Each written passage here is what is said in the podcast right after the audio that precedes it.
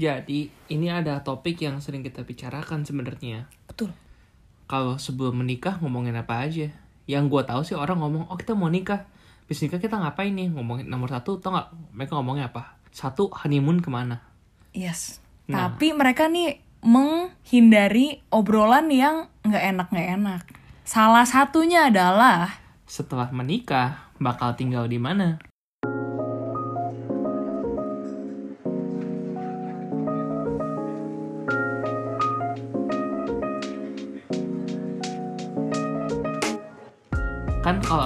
Setelah menikah ada berapa pilihan ya? Yap. Pilihan pertama lo orang kaya atau udah sukses gitu loh. Punya rumah, di rumah ya udah tinggal tinggal sendiri sama pasangan lo. Betul. Kedua, masih kurang mapan atau masih ya masih siap-siap gitu. Jadi ada kemungkinan yaitu ngontrak, either ngontrak sewa rumah, sewa kamar, atau pilihan yang paling membahagiakan itu adalah tinggal bersama orang tua. Mati Atau enggak sih mertua. itu gua. Nah, ini di sini juga sebenarnya pecah jadi dua, mau tinggal Iya. sama mertua, eh, sama keluarga laki atau keluarga perempuan. Anyway, nah yang kita mau bahas tuh yang adalah option ketiga ini. Betul. Nah, setahu gua kalau orang ngomong itu ngomong ya udah deh kita tinggal di rumah orang tua gua aja, ya either yang cowok atau cewek. Karena ngomong kita bisa hemat duit nih, Which is make sense. Which is make sense. Tapi yang menjadi masalah itu gua ada Nah, tuh, tuh gua.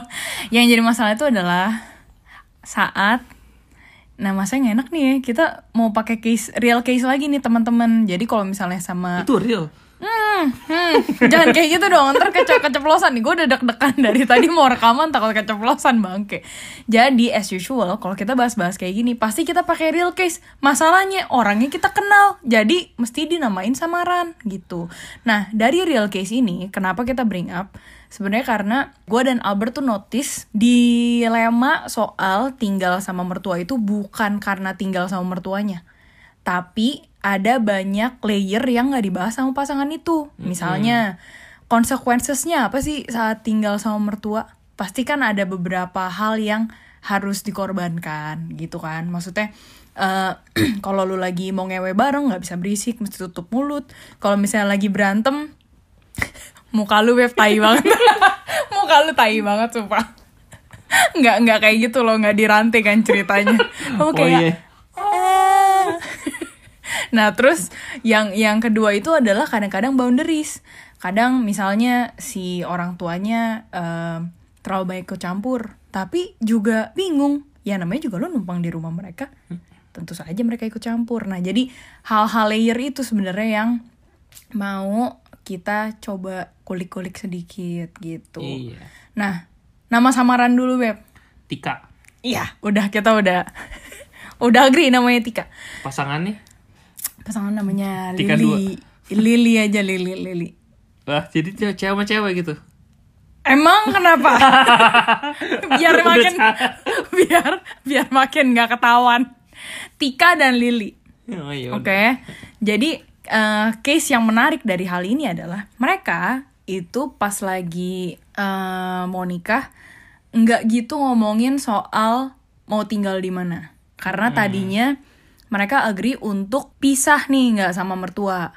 Tapi karena satu dan lain hal mau nggak mau jadi tinggal bareng. Lalu singkat cerita udah bertahun-tahun si Tikanya sama Lilinya juga jadi selek gara-gara ada kesalahpahaman di antara rumah itu di dalam rumah itu dan eh, ada masalah juga sama anaknya yang kebawa gitu akhirnya mereka sekarang in the middle of the situation di mana mau pindah duitnya belum cukup.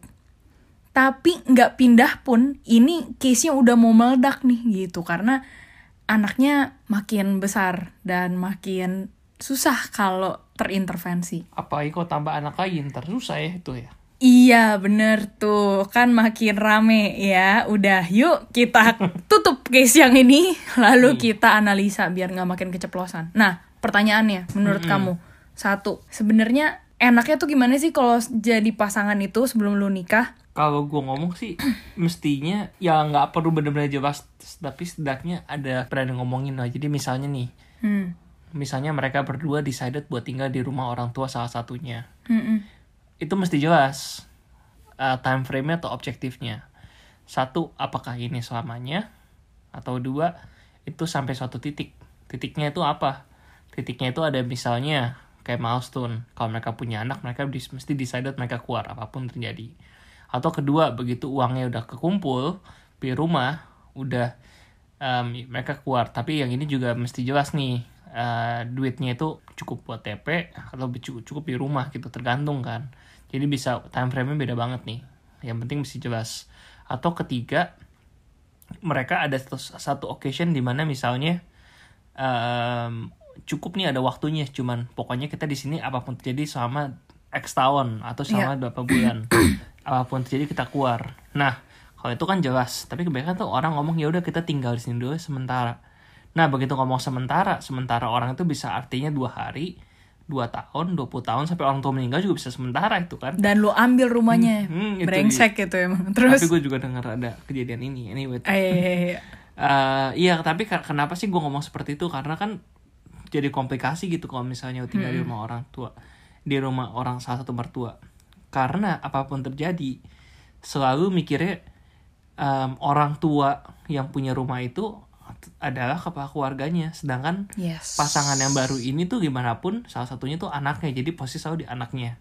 Satunya lagi mesti nurut. Kalau nggak nurut pecah lah rumah itu. Nggak bak- bakal makin bakal makin berantakan. Tapi kalau emang tapi by the way gue ambil disclaimer nih karena gue tahu ada seseorang yang gue kenal yang emang dari awal tahu bakal tinggal di keluarga itu. Tapi emang sekeluarga emang memang tipe seperti itu. Biarpun nanti mereka beli rumah ya itu daerah sana juga. Jadi kayak kepala keluarga tetap yang ke, benar-benar kepala kepalanya itu. Jadi lu punya lu kayak subkomite gitu lah di rumah itu. Tapi tetap em, cara mainnya kan beda ya anyway baik lagi nih. Kenapa gue ngomong kayaknya itu bisa komplikasi? Ya komplikasi kalau misalnya lu tinggal di rumah biasa nggak pernah ngomong sama mertuanya lu kan selalu bisa nurut sama dia. Gue kasih ya gue kasih contoh nih. Em, ada lagi orang gue kenal dia tinggal sama mertuanya.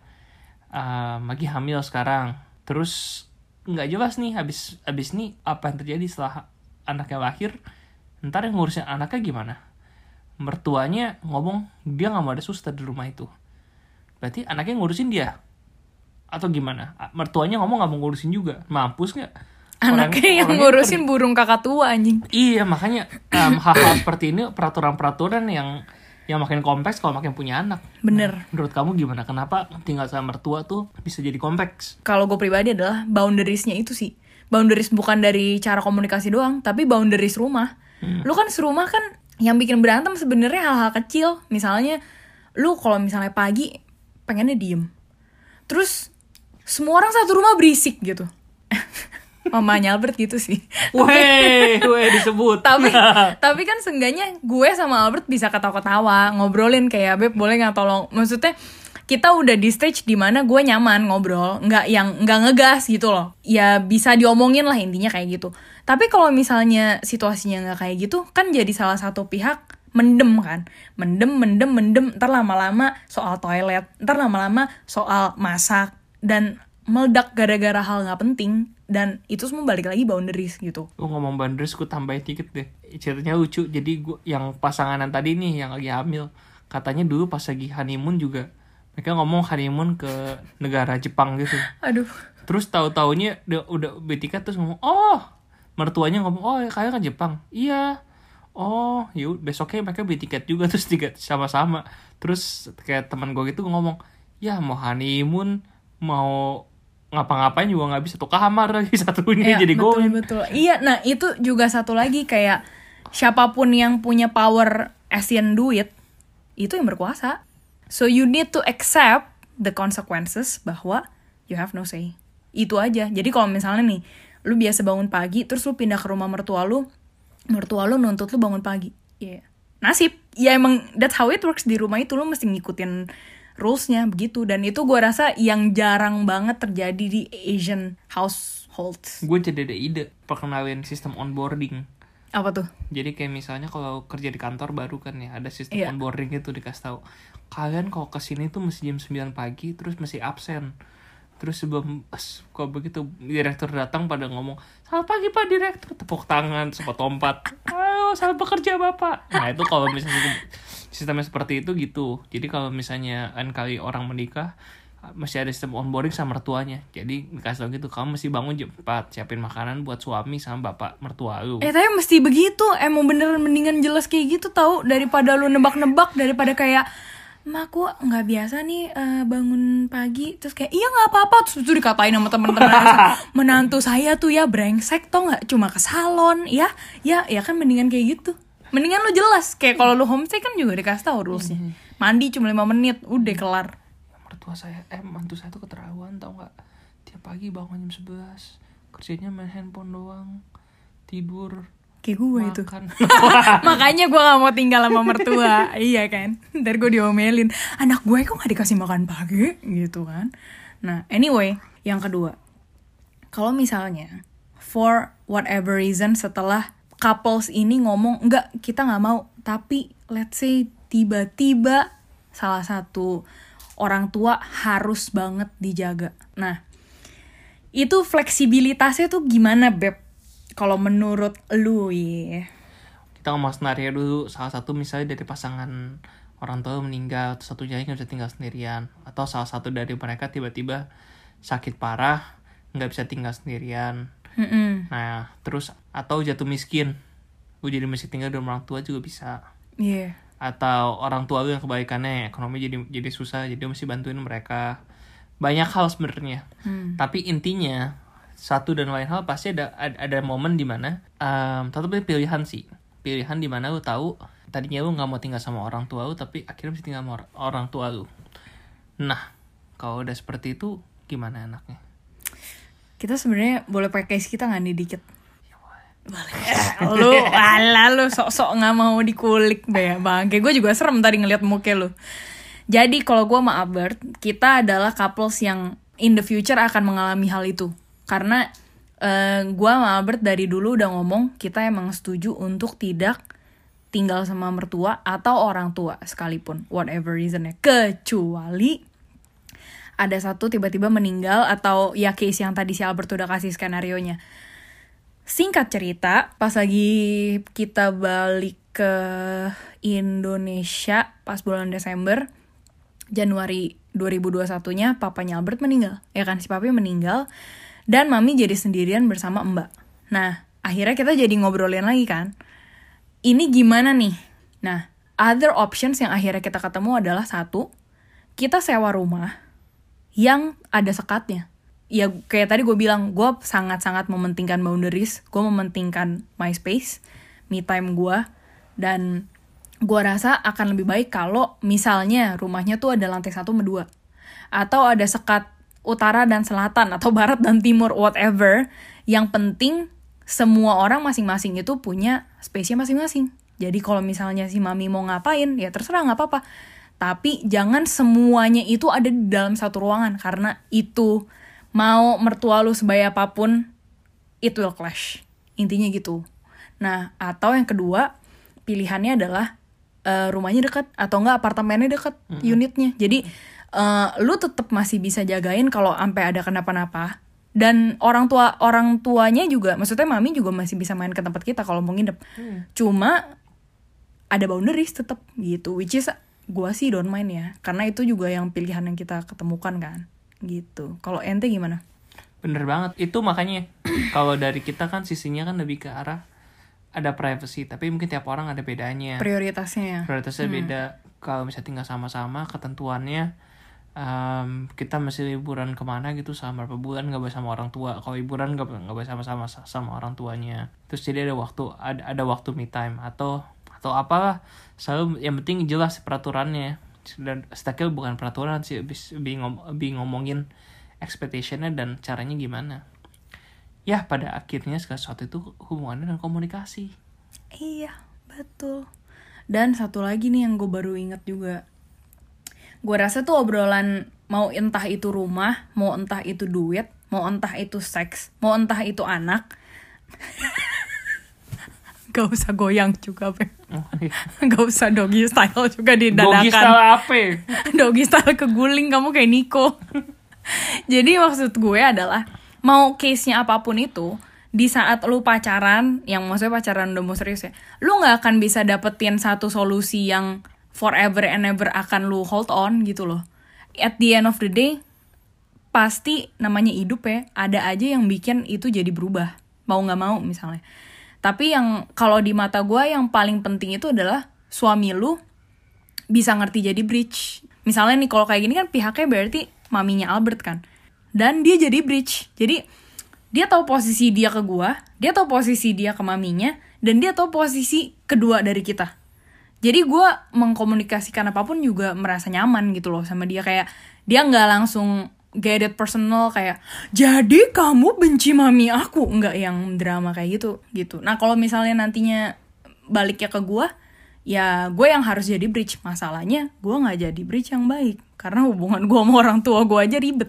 Jadi makanya maksudnya masing-masing pasangan itu mesti tahu limitnya kalau dia mau bawa extended family ke dalam pernikahannya kalau kalau gue udah tahu nih posisinya gue aja sama keluarga gue kagak beres hubungannya. Terus gue mau sok-sokan misal misal ya misal nih gue ngarang. Tiba-tiba keponakan gue ada masalah apa terus gue inepin ke rumah. Ya nggak bakal lah. Ya mendingan gue suruh dia ngontrak ke mana? Ya gue aja sama keluarga gue nggak bisa jadi bridge. Gimana gue nanti bisa jadi jembatan antara suami gue dan keluarga gue Ada poin. gitu dan baru gue baru inget nih.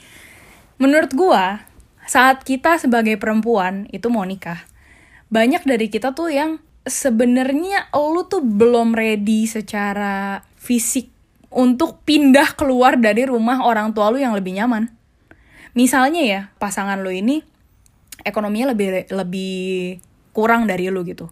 Nah, konsekuensinya kan ada dua. Lu kalau misalnya bener-bener mau pindah keluar bersama si pasangan lu, ya mau nggak mau lu downgrade dong. Gitu, lu nggak bisa tinggal di the convenience of orang tua lu gitu. Itu tuh udah one thing for sure.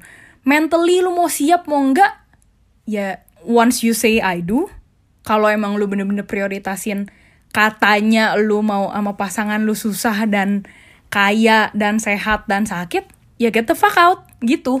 Gitu loh yang kadang-kadang gue gemes gitu yang liat cewek-cewek, lu mau nikah mau nikah tapi lu gantian disuruh keluar dari orang rumah orang tua lu, lu masih keberatan karena gak convenient secara duit. Ya berarti kan lu nggak nggak bener-bener want to share the ups and downs with your partner. Tapi kalau ngomong gitu gue jadi ingat hal yang lain, tapi sebenarnya nggak ada hubungannya sama ini. Tapi it's an interesting topic by itself. Kayak misalnya nih, udah nikah. Terutama lu masih tapi tinggal di rumah mertua. Misalnya nanti anakku mau sekolah. Si sebagai pasangan muda ini duitnya pas-pasan akhirnya ngomong ya udah deh anak kita mau sekolah-sekolah aja deh deket komplek itu di sekolah guguk meong aja tuh yang di seberang rumah itu Anggap deh kita aja case-nya anaknya kita punya anak namanya Ling Ling dah. Si Ling Ling mau sekolah gitu tapi miskin terus. seduk guguk meong gitu ke kayak kayak sekolah komplek yang pentingnya udah bisa semoga bisa baca bisa ngitung. Terus tau-taunya mertua lu langsung kayak hah? Sekolah guguk meong? Itu kan di sini anjing sama kucing semua. Jadi akhirnya ngomong ya udah jangan kamu mesti sekolah di international school.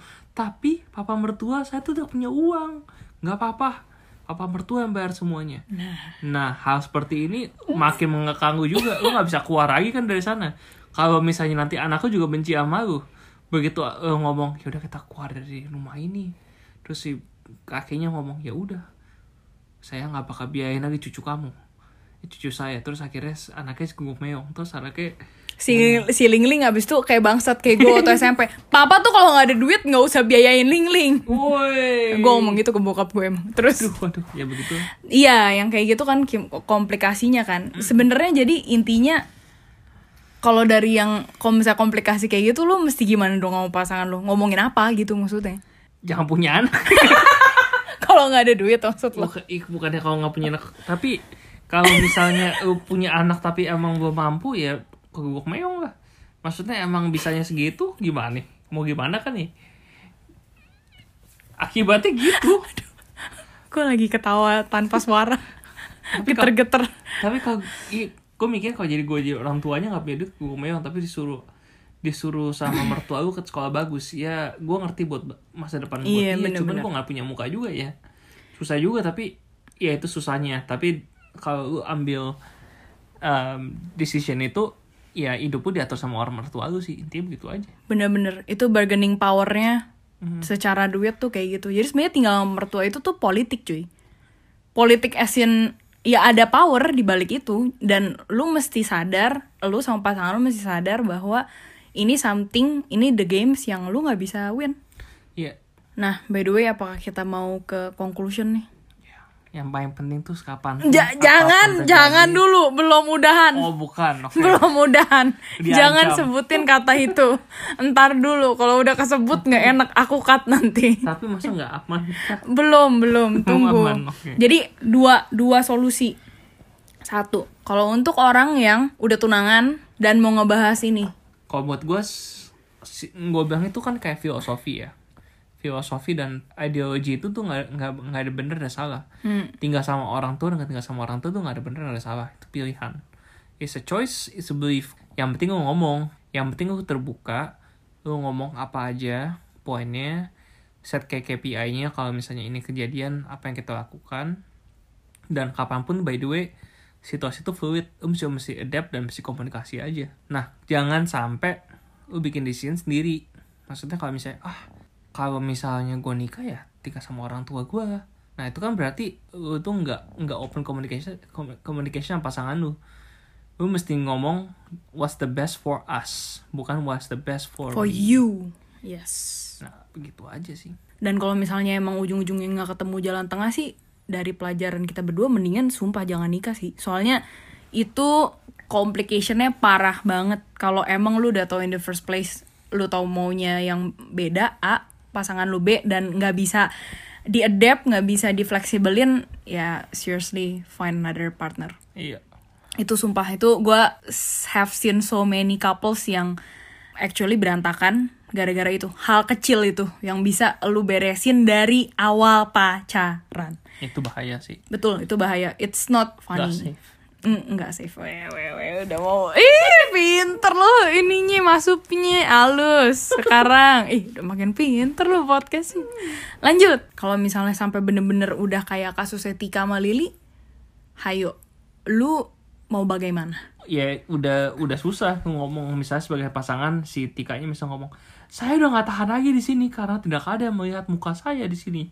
Saya di sini cuma dilihat sebagai papanya si tititit atau suaminya tititit iya iya mau iya saya pergi mau saya pulang tidak ada yang peduli sama saya. Nggak Ayo, dihargai istriku. lah ya ayo istriku mari kita keluar dari tempat ini. Istri ngomong gue aja sendiri mampus nggak lu? Emang begitu case nya oh iya? Iya. Waduh. Jadi kalau kayak gitu gimana? Apakah sebagai kepala keluarga lo harus really make a move? Yes. Buat culik anakku